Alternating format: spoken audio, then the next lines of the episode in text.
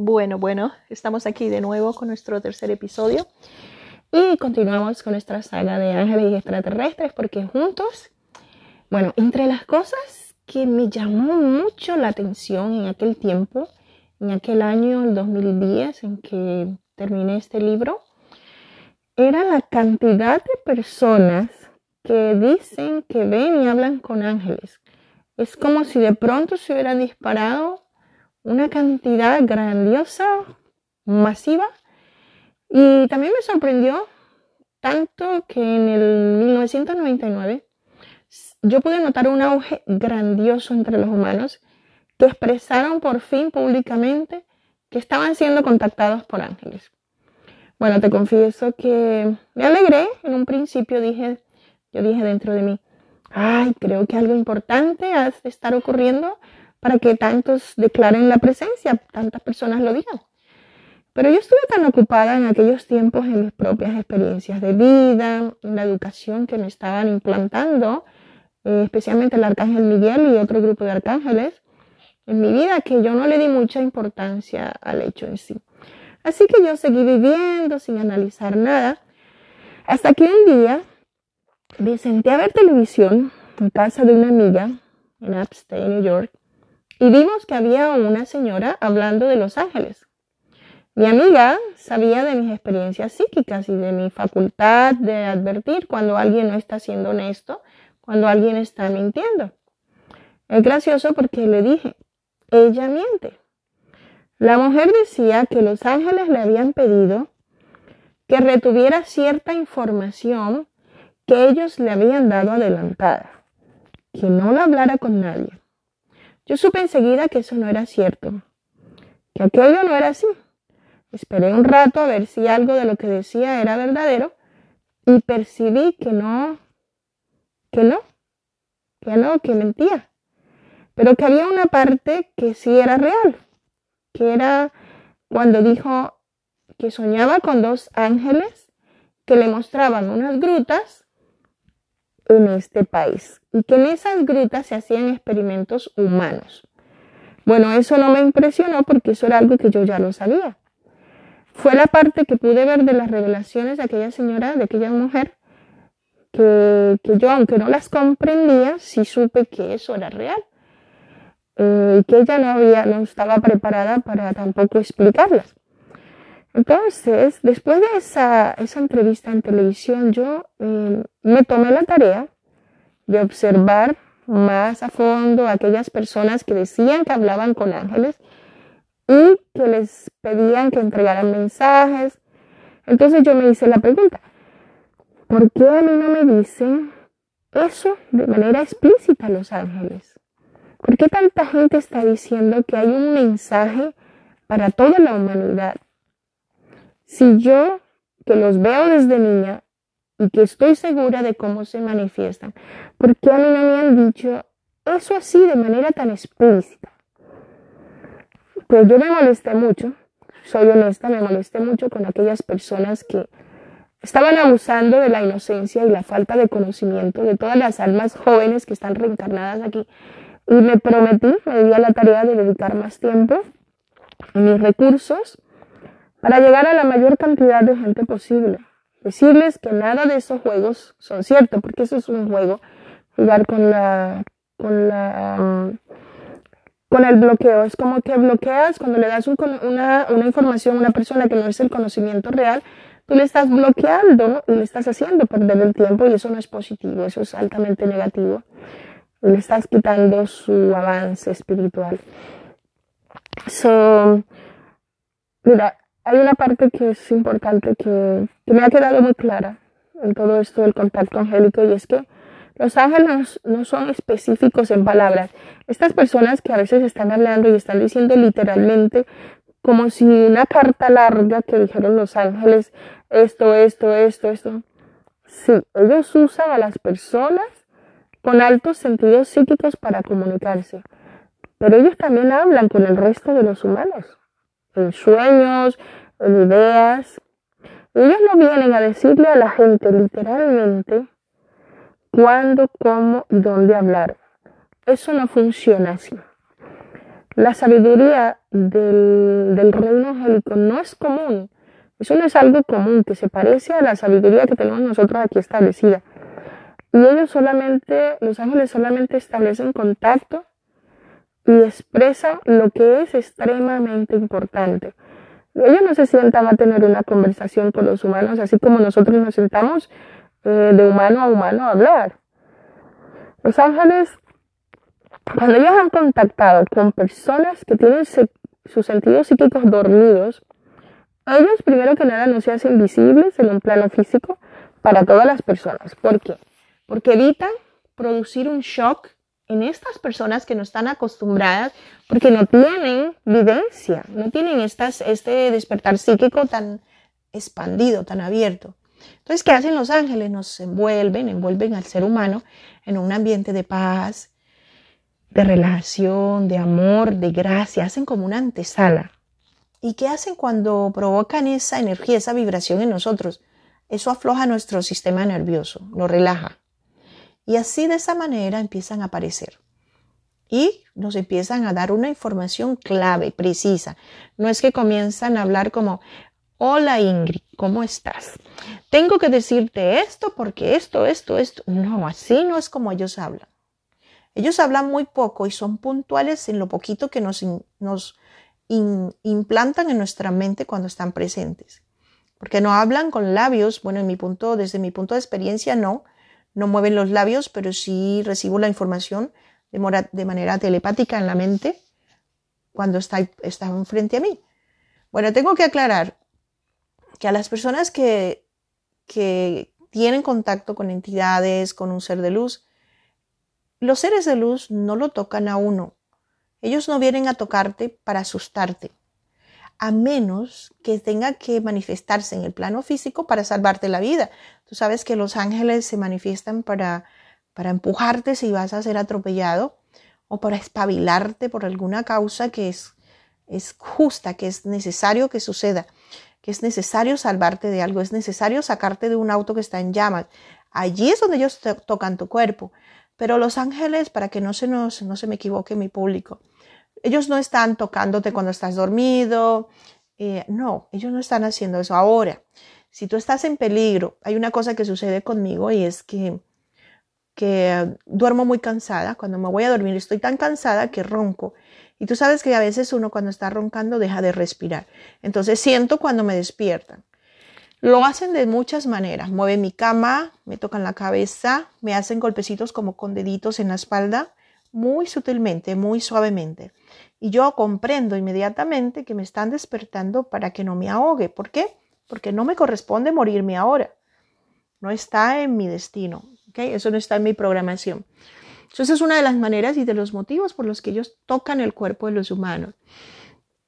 Eh, bueno, te cuento que cuando estuve escribiendo el libro, em, en, una ocasión, en aquel tiempo yo hice un esfuerzo muy grande y tomé mucho tiempo mm, de calidad de mi vida para tratar de diferenciar cuando las personas estaban, cuando me contaban en mi consulta, cuando estaban en presencia de un ángel, cuando no. Entonces documenté, escribí mucho de todas estas experiencias. Cada persona que venía me contaban algo. Entonces, em, de tanto que escribía, de tantos que escribía, un día, en una ocasión yo percibí una guía, no recuerdo si era angélica o era un ser de luz, que me expresaba algo, que llegaba una información a mi mente que decía, ¿cuándo te vas a encargar? Esa fue una pregunta que llegó a mi mente así, como que alguien externo a mí me hizo esa pregunta. Mira, a mí, esto es un parte de mi historia personal. A mí me gustaba mucho lo que yo hacía antes. Yo soy, no soy, me recibí de diseñadora de modas en mi país natal. Fui una mujer de negocios, abrí mi propia compañía, tuvimos un, negocio exitoso con unas amigas. Bueno, pero yo siempre estuve esquivando mi destino.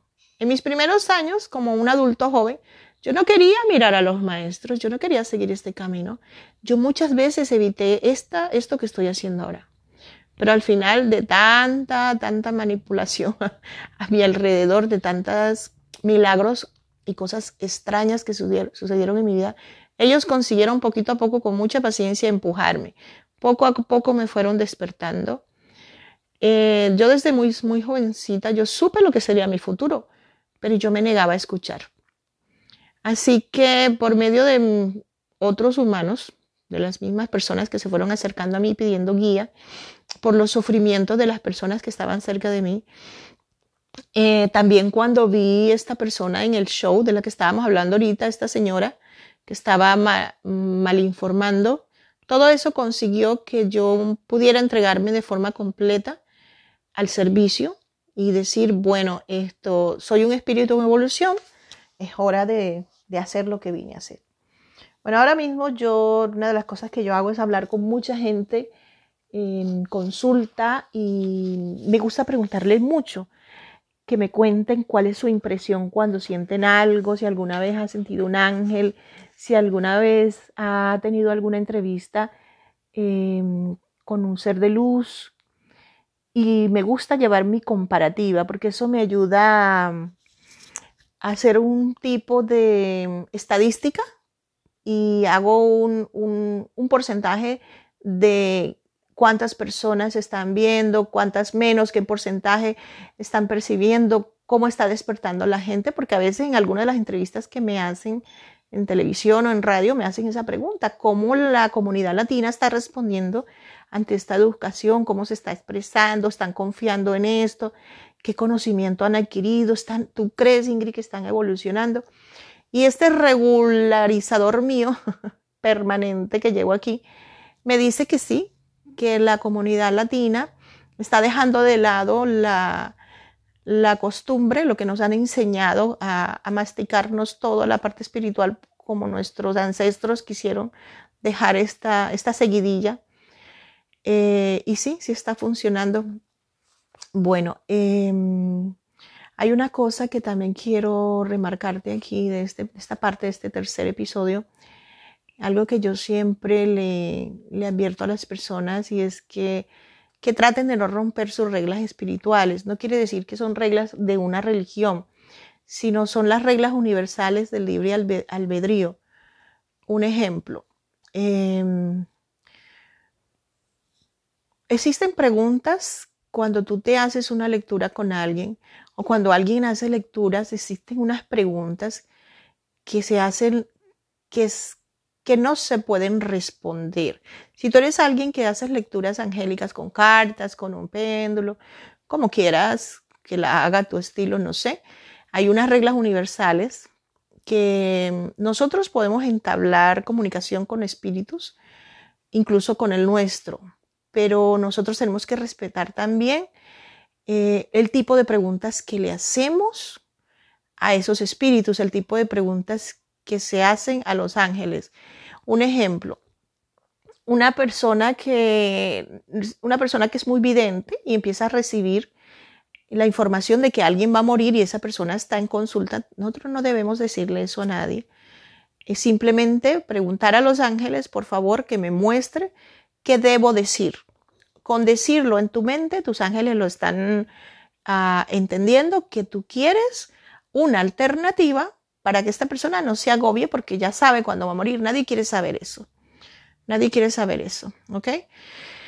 Todos tenemos un plan de vida establecido. Y por muy evidente que yo pueda hacer, hay algunas cosas que tengo prohibidas.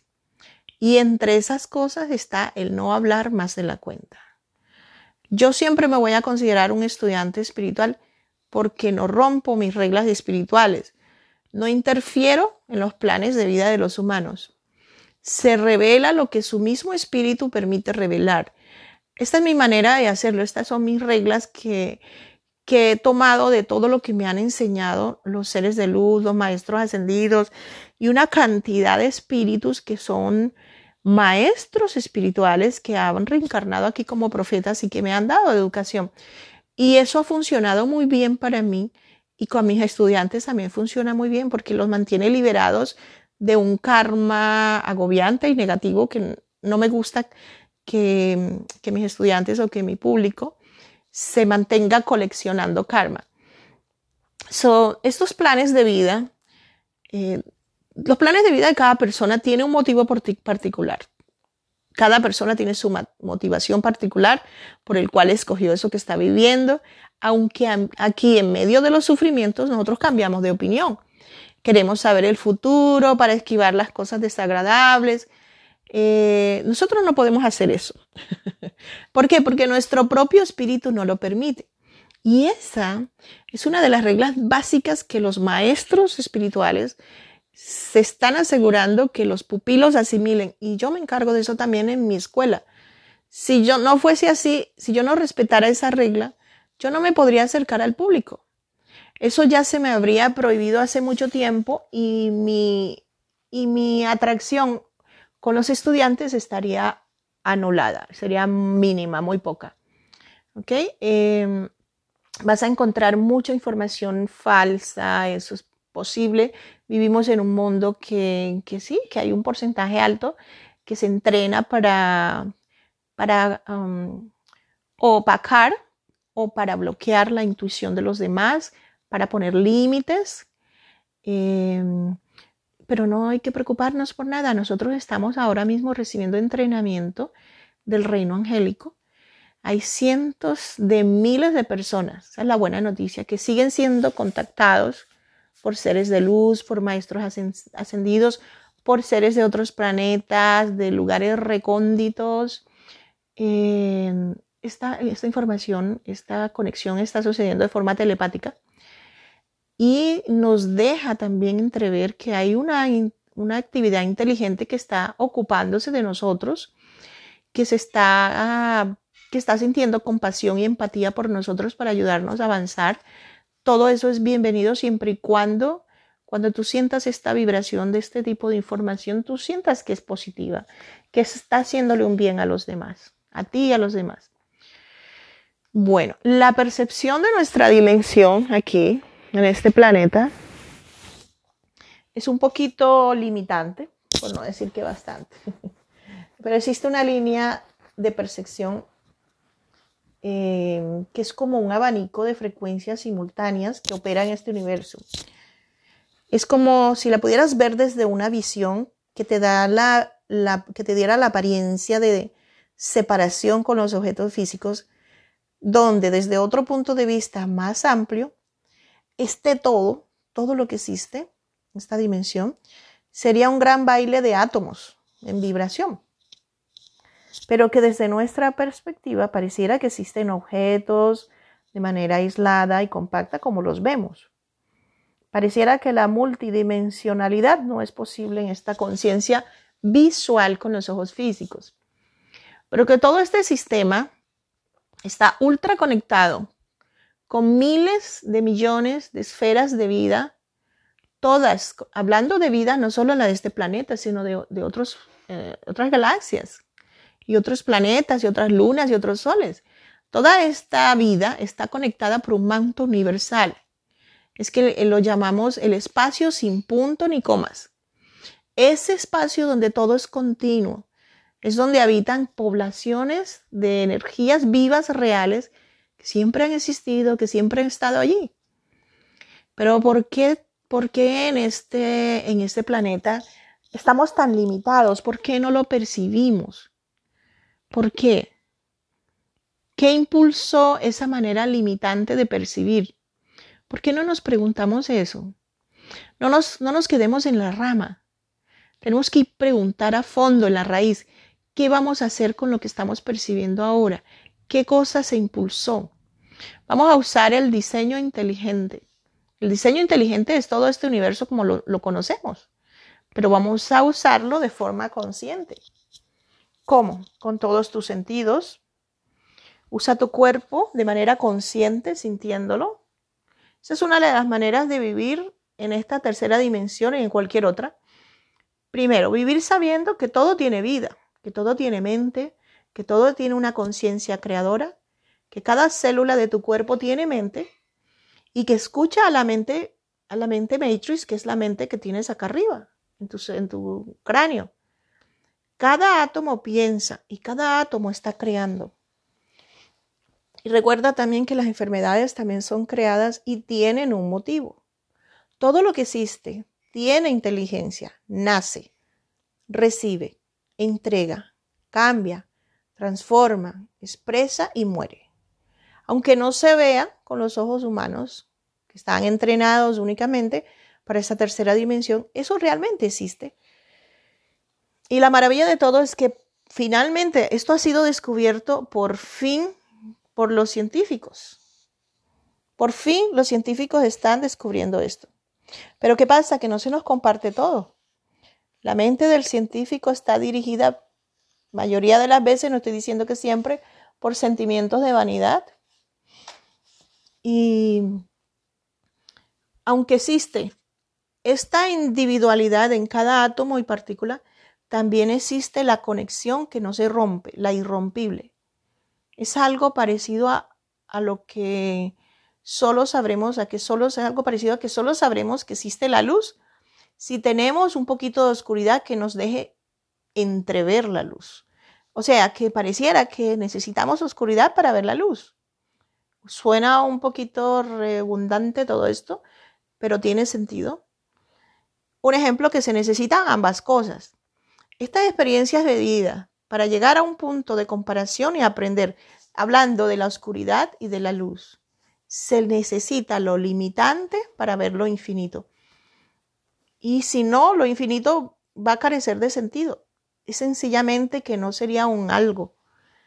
Las personas creen que todo está en la mente, que el control del alma está alojado en la mente, exactamente detrás de nuestros ojos. Y hay una falta de comprensión con eso, y es que no se ha comprendido aún que nuestro alma, nuestra alma, está en todos lados, en todos lados de nuestro cuerpo y en los cuerpos de los demás. Nuestra alma no está solamente en nuestra cabeza o en nuestro corazón o moviéndose dentro de nuestro cuerpo. Nuestra alma también se mueve en el cuerpo de los demás. Es muy difícil comprenderlo por este sentido de la dualidad que se manifiesta aquí y que está arraigado en esta sociedad. Pero esta percepción funciona en dimensiones muy altas. ¿Qué significa? Que para nosotros percibirlo así de esa manera, tenemos que subir de vibración. ¿Ok? Vamos a ser más inteligentes y vamos a dedicar un poco más de tiempo, dejar de estar tan distraídos. ¿Por qué? Porque este sistema de vida planetario con percepción de separación nos distrae. Y si no nos distrae, bueno, es bueno también que nos distraiga un poco, pero no exageradamente, que nos absorba. ¿Por qué? Porque cuando nos distrae nos ayuda a aprender, nos ayuda a experimentar. Pero si, ¿por qué no nos balanceamos? Vamos a vivir 50% en el mundo espiritual, 50% en el mundo material y de vez en cuando un 80% en el mundo espiritual cuando lo requiera nuestra vida. Un ejemplo, de estas preguntas me gustaría que te las preguntaras tú también. ¿Quién reencarnaría aquí sin sufrimientos? ¿Para qué vendríamos a este mundo? ¿Para tener lo que ya tenemos en nuestra dimensión casa? ¿Una vida feliz y completa? ¿De qué serviría reencarnar si no aprendemos algo nuevo? ¿Cómo veríamos las diferencias si no estuviéramos en un sentido de separación? Por eso es que nuestros sentidos perciben en dos lados, aquí y allá. El olor y lo inodoro. El sabor y el sinsabor. No percibimos en tres, solamente en el sí y el no. En esta realidad no hay tintas medias, no hay mitades. ¿Ok? ¿Quién nos ha mostrado que existen otros caminos entre el sí y el no? ¿Quién nos ha dicho que en medio del sí y el no hay, algo? Nosotros tenemos unos términos medios maravillosos.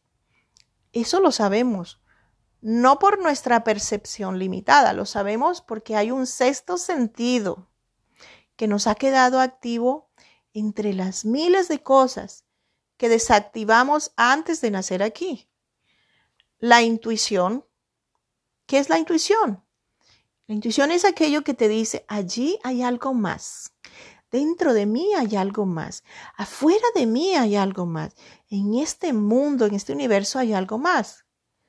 Y que menos mal y que dejamos completo este sexto sentido porque este es el que nos avisa que allá hay algo más y también el que nos dice que esto es verdadero. Un ejemplo, cuando te encontraste por primera vez con uno de mis vídeos, con uno de mis podcasts, algo en tu corazón que era la intuición te dijo, esto es verdadero, síguelo escuchando. Si algo te dijo que no es cierto, te fuiste. Porque este, este sentido de la intuición está en tu corazón y no te miente. No te podría mentir. ¿Por qué? Porque este no es un sentido mental no está alojado dentro de los parámetros mentales. ¿Ok? Es ese sentido el que se debe usar más seguido. ¿Cuándo? Cuando nos confundimos en estas experiencias de vida. ¿Ok? Ahora yo te animo a que te preguntes, ¿dónde está alojado el centro sentido? ¿Dónde está en mi cuerpo? Está en todas partes. Está en todas partes comúnmente se mueve en nuestro cuerpo y pareciera que está en nuestro corazón, porque nos da lo que decimos corazonada, lo sentimos vibrando en nuestro corazón, pero en realidad el sexto sentido está en todas partes, no está solamente dentro de mí o dentro de ti. Debería estar más conectado con lo que, con lo que parece exterior, porque esto hace que funcione más maravillosamente, pero también está dentro de ti. Entonces, ¿en qué se convierte la intuición? En un término medio. ¿Por qué es un término medio? Porque está en ambos lados, afuera y adentro, en tus ojos externos y en tus ojos internos, en tus oídos internos y tus oídos externos, en tu sentido del tacto externo y tu sentido del tacto interno y en todo. Por eso es que nosotros no podemos localizar ni percibir los términos medios, porque son existencias conectadas en ambos lados. Y en el camino que supuestamente separa ambos lados, es como el espacio entre, entre, entre cada objeto, hay un espacio vacío. Pequeño, delgado, fino, gordo, no importa. Ese espacio vacío es el término medio. Allí en esos caminos, allí en esos espacios tenemos más sentidos psíquicos naturales esos sentidos psíquicos que has apagado antes de nacer están en esos espacios vacíos. ¿Pero por qué están apagados? Muy sencillo, porque fue necesario apagarlos antes de nacer para que nosotros podamos experimentar de manera más fiel y enfocada en estas reencarnaciones. ¿Qué te parece? Yo te he descrito todo esto para tratar de explicarte cómo percibo a los ángeles y a las demás entidades y seres de luz. Porque yo puedo sentir y puedo percibir ese término medio, no como debería, pero mi puerta está abierta y puedo entrar y salir cuando ellos intervienen y cuando yo, los, yo les pido que parezcan. Es muy, es, es obviamente más fácil si estoy conmigo misma en el medio de mi espíritu y mi yo físico. Un ejemplo. Significa que si alguien quiere probar este concepto, también lo puede hacer, si tú quieres hacerlo. Tú no necesitas que un científico haga el trabajo para ti, tú mismo lo puedes lograr. ¿Cómo lo puedes lograr? Muy sencillo. Cuando estamos en un momento de meditación, que es silencio interior, estamos en ese término medio. Muchas personas creen que la meditación fue creada por unos cuantos maestros hace unas décadas. No, no es así. La meditación siempre ha existido y ha sido el recurso que el hombre ha usado para descansar de esta percepción tan limitante del sí, no, blanco, negro, uno, dos.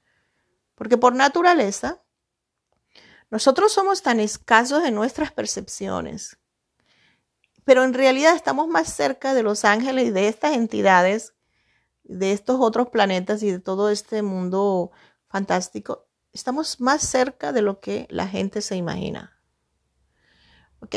Bueno, antes de irme en este eh, tercer podcast, te voy a dar un consejo.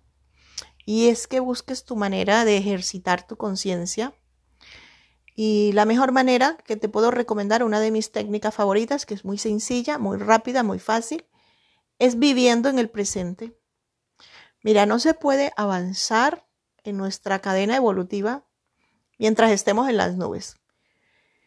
Es hora de enseñar a nuestros hijos a vivir el presente.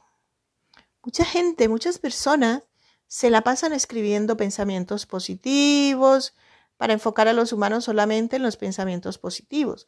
Incluso yo misma estoy del lado de esa idea tan educativa, pero yo no puedo olvidar la condición humana donde debo ser consciente de la percepción de sus dos lados, oscuro y claro. Pero nos hemos pasado siglos enseñando a los humanos cómo mantenerse en recreo, en el lado claro, el lado luminoso, en el que todos son felices y nos olvidamos del lado oscuro. ¿Qué pasa con el lado oscuro? ¿Has preguntado eso alguna vez? ¿Alguien ha tomado alguna vez medidas técnicas para afrontar el lado oscuro? ¿Saben los humanos qué hacer con sus errores, con sus tristezas, con sus miedos, con sus depresiones, con sus angustias, sus locuras y todo lo demás? ¿Mm? ¿Sí lo sabemos? Desde mi percepción, vamos a responder esta pregunta. Desde mi percepción, se deben aceptar ambas cosas.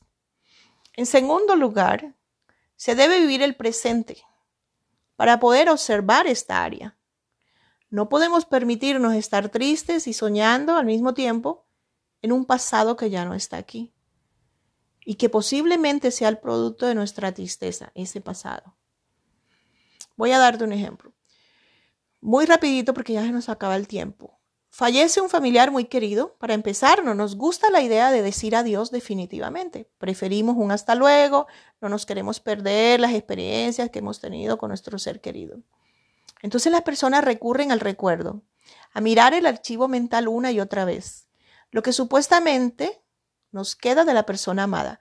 Cuando hacemos esto, estamos evadiendo el presente y lo que este presente conlleva, olvidándose de vivir el presente sin la presencia física de dicha persona, olvidándose de que aquellos momentos en la memoria hace tiempo que se fueron, ya murieron también. Cada segundo que pasó después de lo sucedido, ya lo pasado no existe más. El familiar ya no está más en mi presente. Asumir el presente. Hacer lo correcto es vivir el ahora. No pensar en ayer ni en mañana, sino impecablemente en el ahora mismo. Te preguntarás, ¿por qué solo eso? Porque eso es todo lo que tenemos. El ahora mismo es todo lo que nos queda. Debemos renunciar cada día que pasa al ayer que se fue y ya no está más aquí. El ayer se muere cada segundo que pasa la gente muere cada momento. ¿Mm? La gente muere cada momento.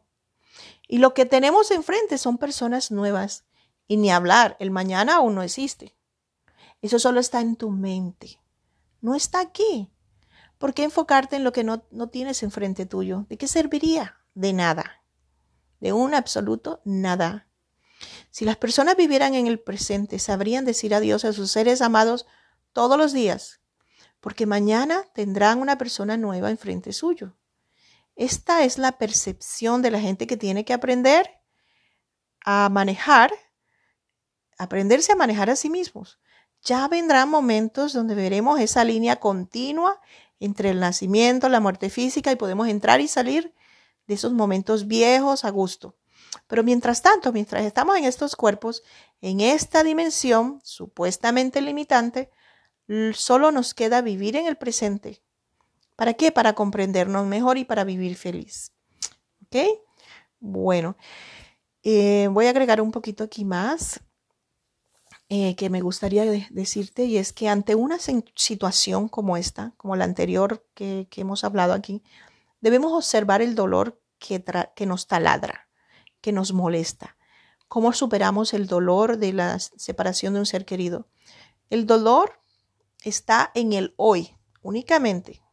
Entonces es en el hoy en el que se debe observar y es hoy, ahora mismo, que se debe sufrir, no alojarlo, no archivarlo, para que viaje contigo todos los días que venga, ni ajustarlo en un pasado donde ya no existe.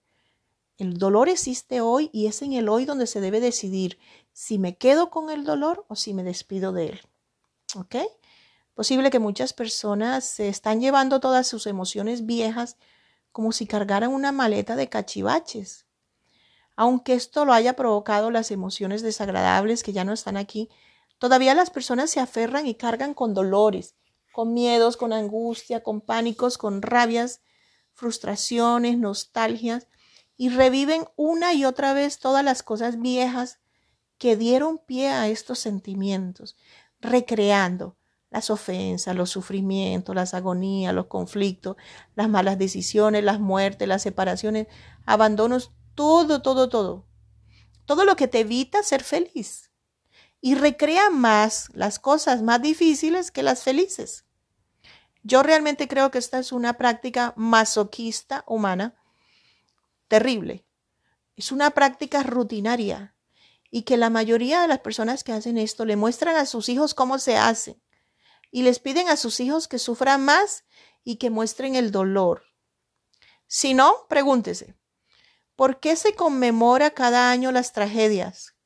¿Por qué cada año tenemos que hacer una celebración y un momento de honor y qué sé yo, el 11 de noviembre cuando se cayeron las torres y ya pasaron tantos años?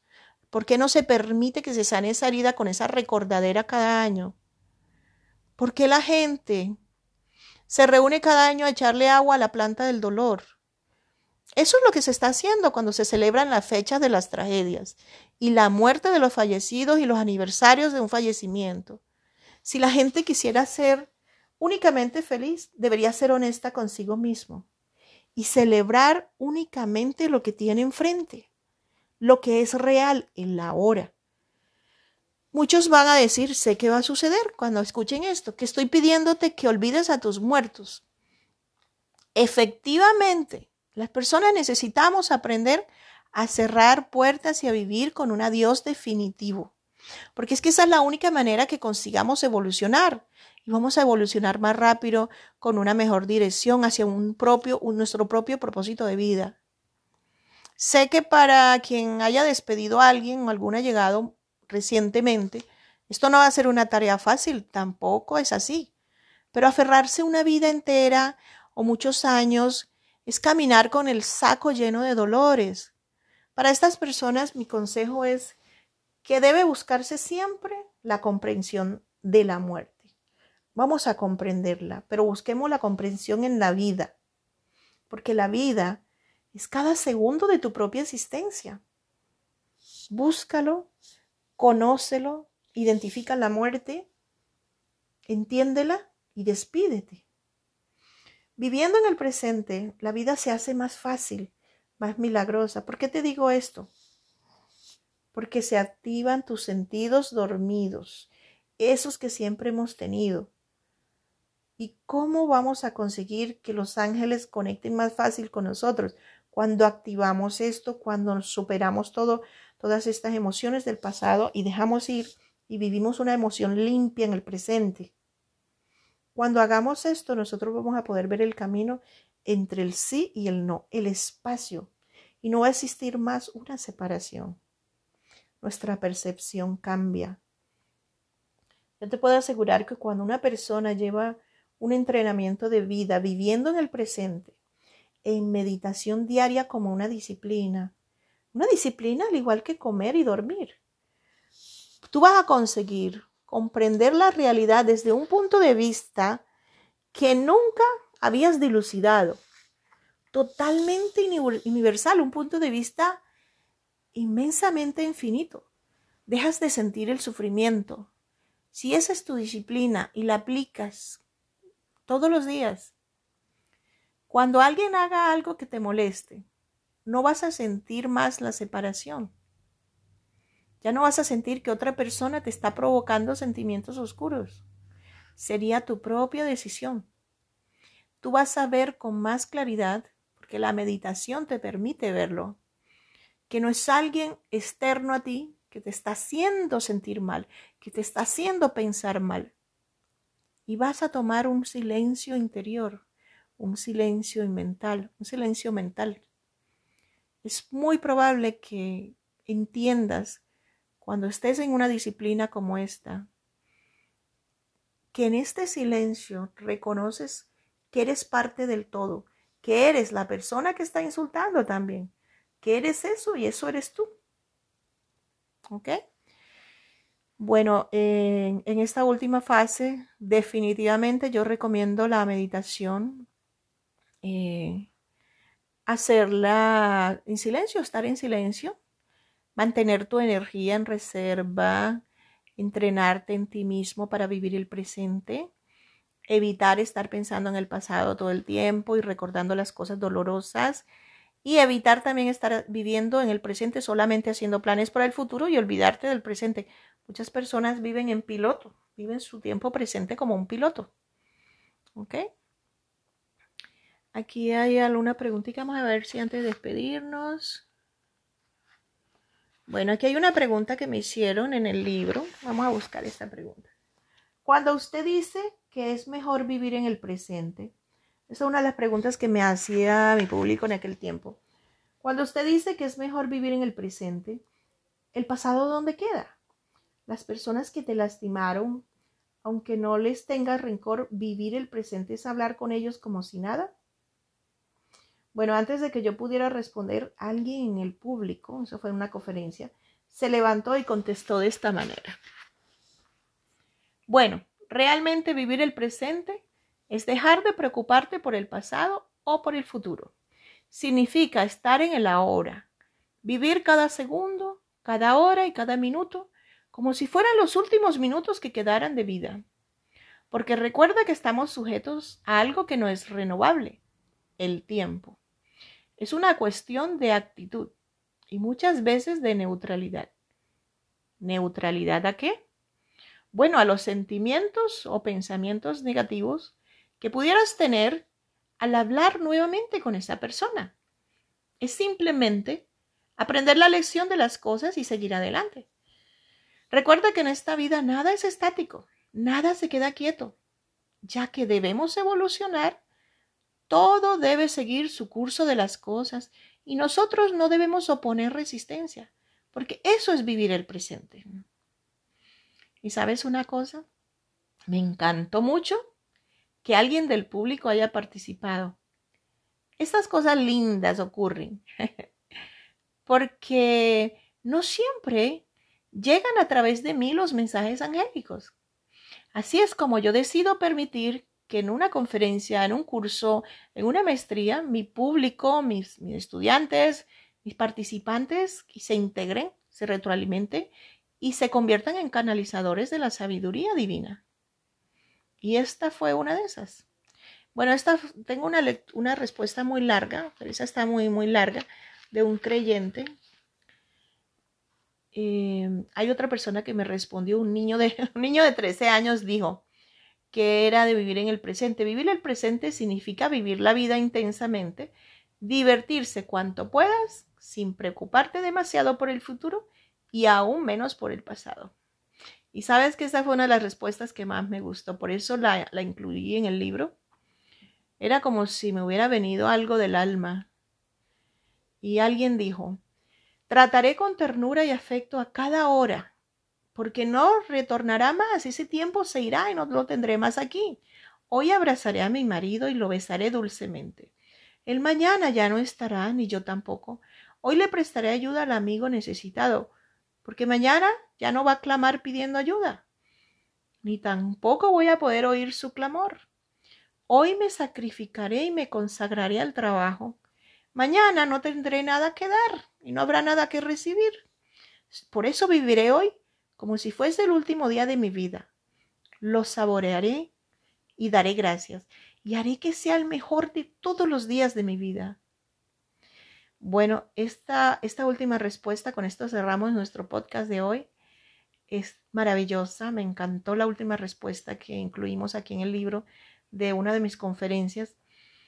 Lo que, lo que quiero ya remarcar para cerrar es que algunas personas respondieron de forma asombrosa asombrosa hasta para ellos mismos.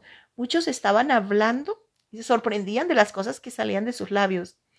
Y mi sospecha total es que los ángeles estaban hablando por medio de alguno de ellos. Eh, y que estas personas no se estaban dando cuenta que a través de ellos estaban ocurriendo estas maravillas de canalización. Bueno, te conté esta parte de mi tercer episodio, me encanta que estés aquí, que escuches, que aprendas y ojalá que toda esta, toda esta conferencia de este tercer episodio eh, haga una transformación en tu vida. Te invito, de nuevo te invito, si quieres aprender más, si quieres convertirte en un, un terapeuta angélico, si quieres llevar esto al mundo, si te quieres convertir en un maestro de luz, un guiador, un orientador lumínico, como le llamamos nosotros en mis grupos de estudio, yo te invito a que entres a mi página angelóloga.com. Allí busca donde dices cursos online y mira con cuál de esos cursos resuenas, cuál es el que más necesitas. La mayoría de mis estudiantes han hecho todos los cursos, la mayoría, porque mm, tienen una sed de aprendizaje impresionante y les gusta cómo ha cambiado su vida. Lo que, lo que vas a entender con mi, mi educación es que para mí lo más importante y en primer lugar es que tu vida se transforme. Y eso quiero que tú lo transmitas cuando un día te conviertas en un maestro de otros estudiantes en tu comunidad, en tu lugar donde vives, que tengas tu gente. Tú vas a enseñar esto de esta manera. Esta es mi, mi regalo para ti. Eh, en angelóloga.com encuentras cursos online, los puedes hacer desde la comodidad de tu casa, en tu teléfono, tu tableta, lo que sea, en tu televisor inteligente que existen ahora. Ahí puedes hacer tus cursos, puedes hacer tus prácticas, incluso en los cursos están incluidas canalizaciones para sanar tu vida. Hay cosas y obstáculos dentro de nosotros que no nos permiten crecer, que no nos permiten avanzar. Los ángeles en estos cursos están integrando sanaciones y fortalecimientos y eliminación de obstáculos y una cantidad de sanaciones impresionantes que están a disposición de los estudiantes que hacen los cursos para que las reciban, para que cambien su vida, pero también para que aprendan a llevar esas canalizaciones a otras personas. Yo te espero en mi, en mi aula de luz y yo sé que tú vas a ser un maestro que va a brillar muchísimo y que va a ayudar a transformar este mundo. Te quiero mucho, bendiciones. Nos vemos pronto. Bye.